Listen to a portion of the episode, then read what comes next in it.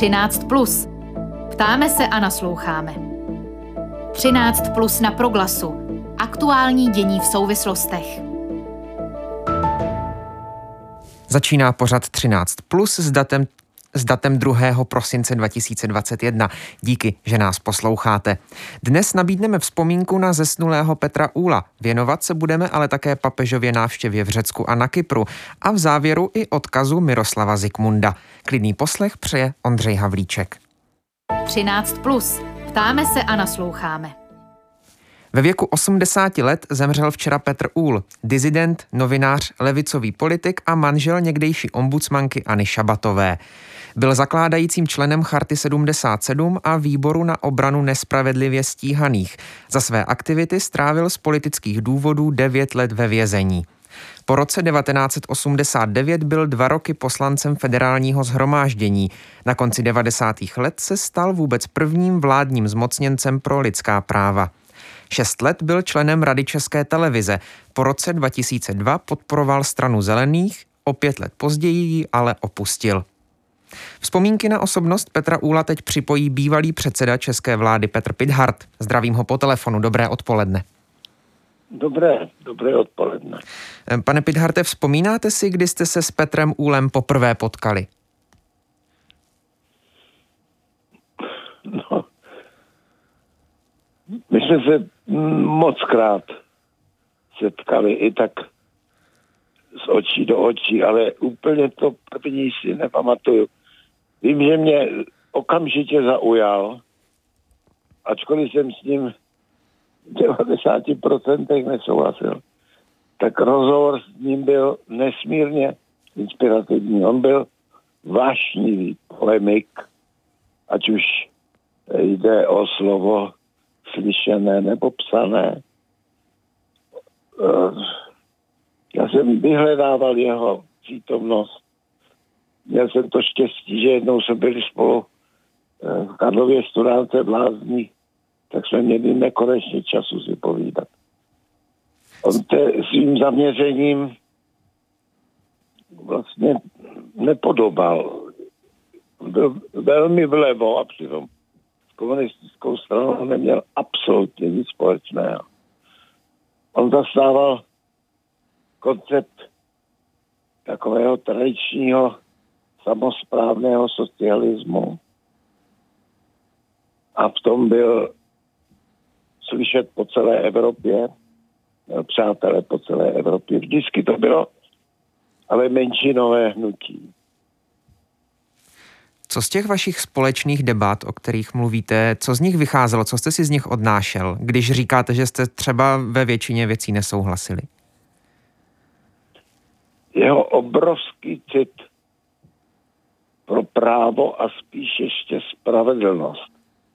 On je vzděláním technik, on měl, původně učil na nějaké průmyslovce, ale byl nesmírně vzdělaný v tom, já bych řekl, ještě nevinném socialismu, který vůbec nemyslel na to všechno řídit ze státu z hora.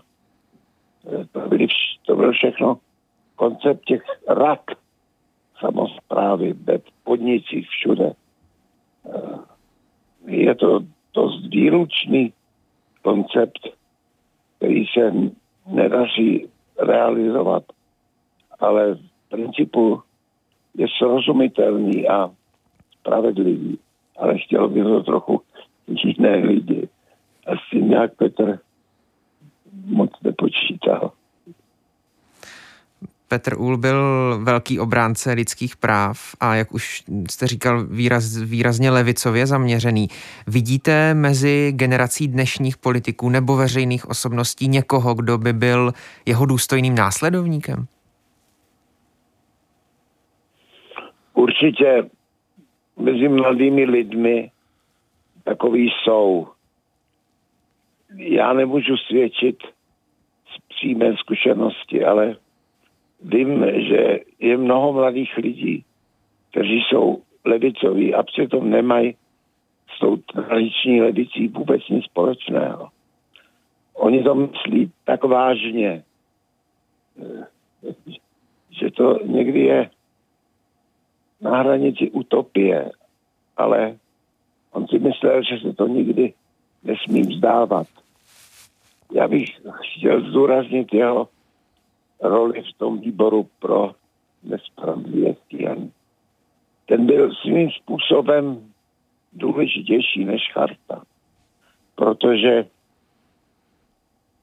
to byl on a Václav Benda. A to je to, to, je to krásné, že to byli oba lidé úplně na, na koncích eh, toho, té škály, toho spektra. A oni dokázali spolupracovat, aniž je rušilo jiný světonázor. A oni nesmírnou pečlivostí a krybí spolehlivostí znamenávali každou nespravedlivou represi. Nejen v Praze, to, to byli disidenti, o nich se nevěděl, když je, když je vzali do celé předběžného zadržení. Ale to se nevědělo o těch lidech v jiných místech. A Petr tam hned poslal pozorovatele a pak přinesl přesnou zprávu, co se stalo, co, co bylo špatně po hlediska práva. To bylo strašně důležité, že udržoval ten kontakt celou republikou.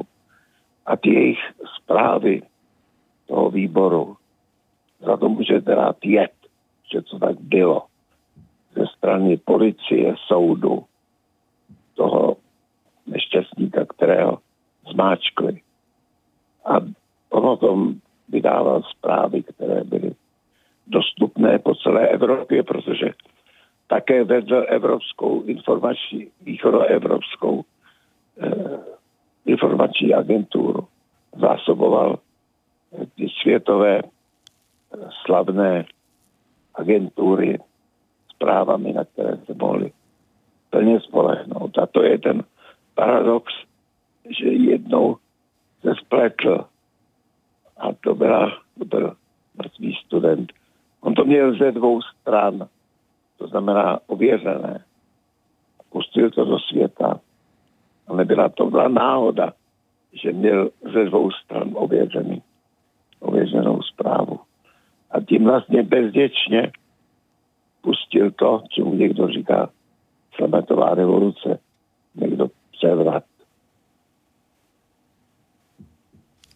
Říká Petr, Petr Pithart ve vzpomínce na Petra Úla. Díky moc za váš čas. Naslyšenou, hezký den. Rád pro vás vždycky. Naschledanou. 13 plus na proglasu. Aktuální dění v souvislostech. A my pokračujeme druhým tématem. Papež František před dvěma hodinami zahájil 35. mezinárodní apoštolskou cestu svého pontifikátu na ostrov Kypr a do Řecka. Potrvá do pondělí 6. prosince. Jedná se o jeho třetí mezinárodní cestu v letošním roce. Po březnové historické návštěvě Iráku a zářijové pouti do, Bud- do Budapešti a na Slovensko. Akcentovanými tématy jsou podpora uprchlíkům, které papež navštíví na ostrově Lesbos a ekumenický dialog s představiteli východních církví. Do jaké místní situace František přijíždí a jak bude přijat? Kde je prostor pro zlepšení vztahů mezi katolickou a pravoslavnou církví? Hovořit o tom budeme s Jaroslavem Francem z Cyrilo-metodějské teologické fakulty Univerzity Palackého v Olomouci. Vítám ho po telefonu. Dobré odpoledne. Dobré odpoledne. Jak píše server Vatican News, papež se na Kypr a do Řecka vydává v misionářských stopách svatých Barnabáše a Pavla, hlasatelů Evangelia v těchto zemích. Františkův předchůdce papež Benedikt XVI., který Kypr navštívil v červnu 2010, o něm tehdy prohlásil, cituji, může hrát zvláštní roli při podpoře dialogu a spolupráce. Cesta, při níž se tento ostrov vydal, je totiž jednou z těch, na které mezinárodní společenství hledí s velkým zájmem a nadějí. Konec citace.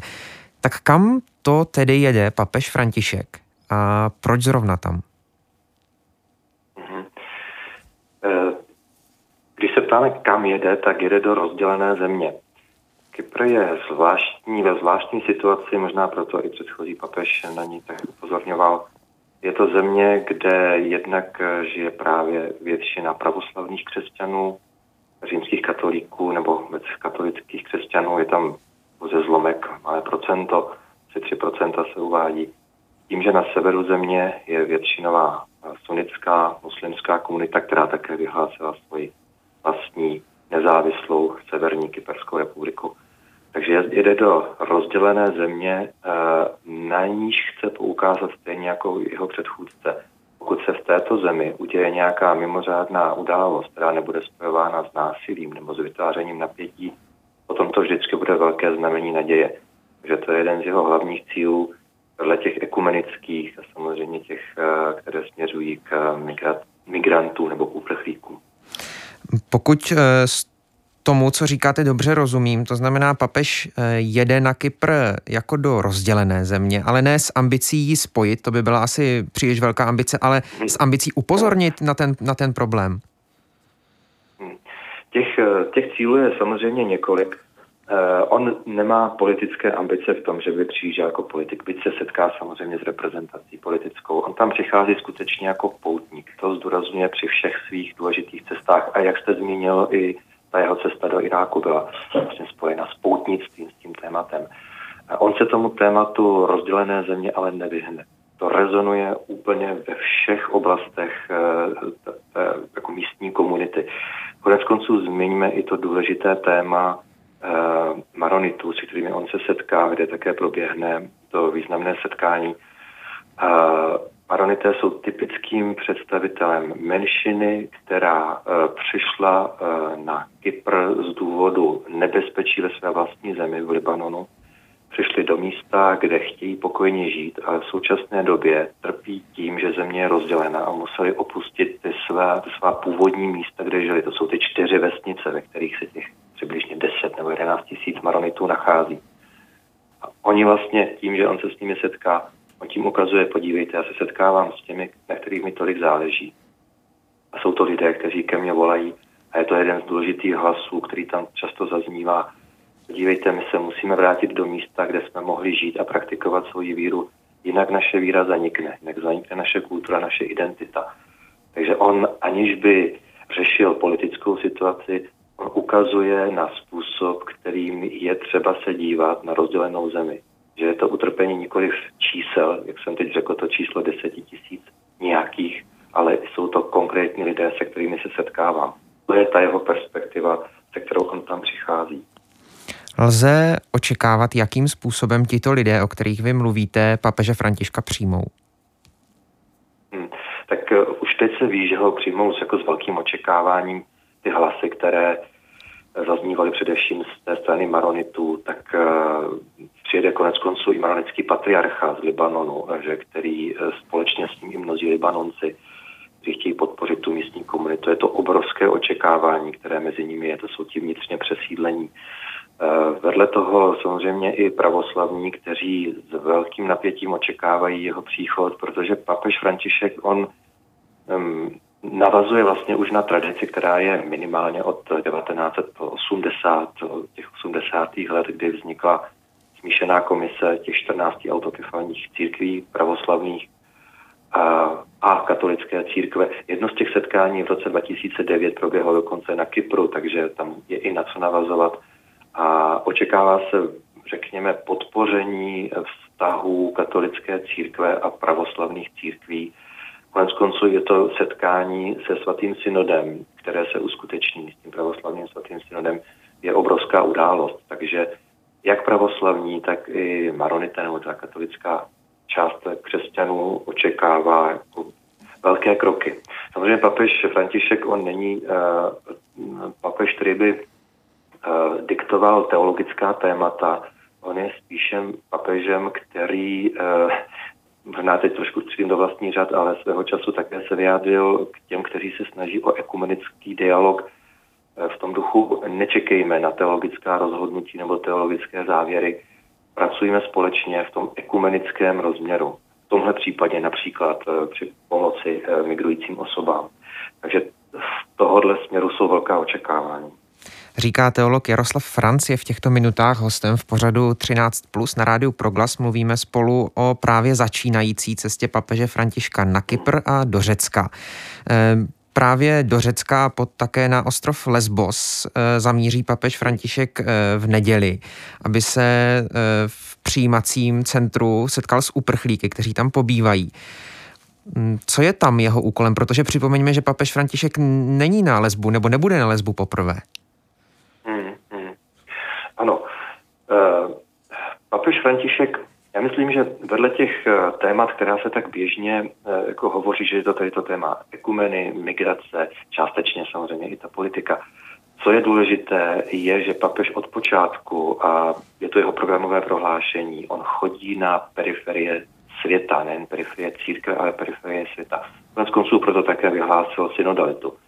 To směřuje právě k tomuto tématu. Protože můžeme se i ptát, proč nejel do Španělska. Taková obrovská země katolická. Tam by byl uvítaný tolika ti e, věřícími.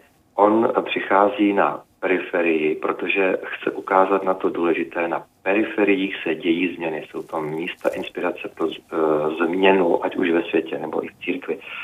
A e, proto on upozorňuje na Lesbos, který tak trošičku odešel z pozornosti, řekněme, současných médií, protože jsou jiná aktuální témata, která se dějí a stahují se k migraci.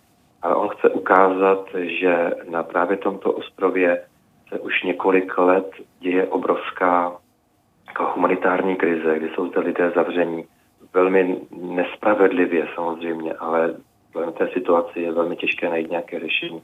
Ale on chce ukázat právě na tyto. Zde jsou ti lidé a já jsem jedním z nich, já stojím mezi nimi. A upozorňuje na to, že celé společenství eh, světa by se mělo podívat. Podívejte, já tam jedu jako představitel největší náboženské organizace. A lze očekávat reakci toho světového společenství? Hm, to je velmi těžké posoudit. Eh, já bych tady udělal takové malé přirovnání. Eh, my dnes poměrně dobře, teď jsme slyšeli toho předřečníka, že třeba reflektujeme dobře dobu komunistického režimu, protože je za námi. Druhou světovou válku, protože je za námi. Ale v průběhu toho děje je velmi těžké mít jednoznačný názor. A v tomto si myslím, že papež je konsistentní v tom, že ukazuje na velkou nespravedlnost při zacházení s mnoha lidmi, kteří uh, z různých důvodů uh, migrují nebo utíkají z jednoho místa do druhého. A v tomto si myslím, že je uh, jeho systematická práce velmi důležitá. Já nedovedu odhadnout jednoznačnou reakci, která bude nebo nebude, ale myslím si, že to jeho konzistentnost v tom, že on neustále upozorňuje na to, že je třeba se všemi lidmi jednat s ohledem na jejich důstojnost, tak to je informace, kterou historikové i teologové a samozřejmě i politici jednou ocení. To, že on to dělá teď, je možná spíše neschopnost úplně množství informací, které se dějí kolem migrace, rozeznat to důležité. Já si myslím, že v tomto je významné, že on drží to společné téma. Podívejte, co jsou konkrétní lidé a musíme hledět na jejich důstojnost. Takže nevím, jaká bude budoucnost, ale doufám, že bude dobrá. Říká teolog Jaroslav Franc z Cyrilometodějské teologické fakulty Univerzity Palackého v Olomouci. Byl v uplynulých minutách naším hostem. Díky moc za váš čas a naslyšenou. Já vám děkuji a stejně jako předřečník pro vás vždycky. Mějte se hezky. Děkujeme, hezký den. 13 plus na proglasu. Aktuální dění v souvislostech. No a k poslednímu tématu. Ve věku 102 let dnes zemřel legendární cestovatel Miroslav Zikmund. Ve dvojici s Jiřím Hanzelkou procestoval nejprve na konci 40. let Afriku a Jižní Ameriku, později také Ázii a Oceánii. Z cest vznikly stovky rozhlasových reportáží, desítky dokumentárních filmů a více než 20 knih. Po srpnu 1968 vzhledem ke svému vyjádřenému nesouhlasu se sovětskou okupací dvojice cestovat nemohla. Zikmund sám potom navázal až v 90. letech. O jeho odkazu teď budu mluvit s Lukášem Sochou, který s Tomášem Vaňourkem v roce 2018 putoval 9 měsíců po stopách Miroslava Zikmunda a Jiřího Hanzelky. Dobré odpoledne. Dobré odpoledne. Jak se to stalo, že jste se stal obdivovatelem Miroslava Zikmunda, kdy jste poprvé se setkal s jeho příběhem? Hmm. No víte, jako každý milovník cestování a dobrodružství, tak uh, i já jsem propadl jejich jim cestám, který vlastně společně teda s panem inženýrem Hanzelkou dělali ve 40., 50. a 60. letech. A byly velkou inspirací nejen pro mě, ale já myslím, že pro každého fanouška cestování v naší zemi. Co bylo to hlavní, co jste na panu Zikmundovi obdivoval? Co vás zaujalo? Tak já myslím, že on je, on byl eh, důkazem toho, že všechno na světě je možný. A to, že se v době, která byla, rozhodli ve věku, kterým byli, sednout do Tatrovky a vydat se do Afriky a dál do Jižní Ameriky, tak to byl obdivuhodný výkon a celá naše zem, tenkrát Československo, všichni je poslouchali v reportážích a, a dívali se na jejich, na jejich příspěvky, který, který se vysílali tenkrát v československé televizi a tak dál. Já, kdyby jsem se dneska zeptal svojí babičky, a jestli poslouchala jejich reportáže v roce 1948, tak by mi určitě řekla, že ano. A to, to odhodlání, určitě ta jejich síla, ta nebojácnost, ta odvaha, to, to, to bylo to, co jsem na nich vždycky objevoval. Vy jste se s Miroslavem Zikmundem po vaší cestě i setkali. Jaký byl při osobním kontaktu? I my jsme se s ním setkali v den jeho svých narozenin 14.2.2019 a jak jsem říkal, ten den on slavil stovku, ale, ale mluvil, jako kdyby mu bylo 40 a měl, potom jsme se potkali ještě později, o několik měsíců později, to jsme byli u něj doma a hovořili jsme tam o naší cestě a o jeho cestách a vůbec zkrátka o cestování. A to, to se ani nedá slovy popsat. To, to, to byl splněný sen, to byl, to byl zážitek, proto jsme to dělali, tu cestu v jejich stopách, aby, aby jsme mu jednoho dne mohli předat a ukázali mu, jak se ten svět změnil od dob, kdy, kdy v těch Tatrovkách oni cestovali, ať už po Africe nebo po euroazijském kontinentu. Kdybyste měla říct jednu věc, která by po Miroslavu Zikmundovi rozhodně měla, měla zůstat, kterou by si lidé měli pamatovat, kterou by si měli třeba z jeho života odnést, co by to bylo? Já, on byl obrovský gentleman, narozený za první republiky. Já myslím, že lidi by si měli pamatovat jeho pokoru. A to je přesně to, co dneska lidstvu chybí. A měli by si pamatovat hlavně jeho pokoru a jeho skromnost a, a jeho odhodlání. Říká v vzpomínce na Miroslava Zikmunda Lukáš Socha byl naším hostem. Díky moc za váš čas. Naslyšenou, hezký den. Děkuji. Naslyšenou.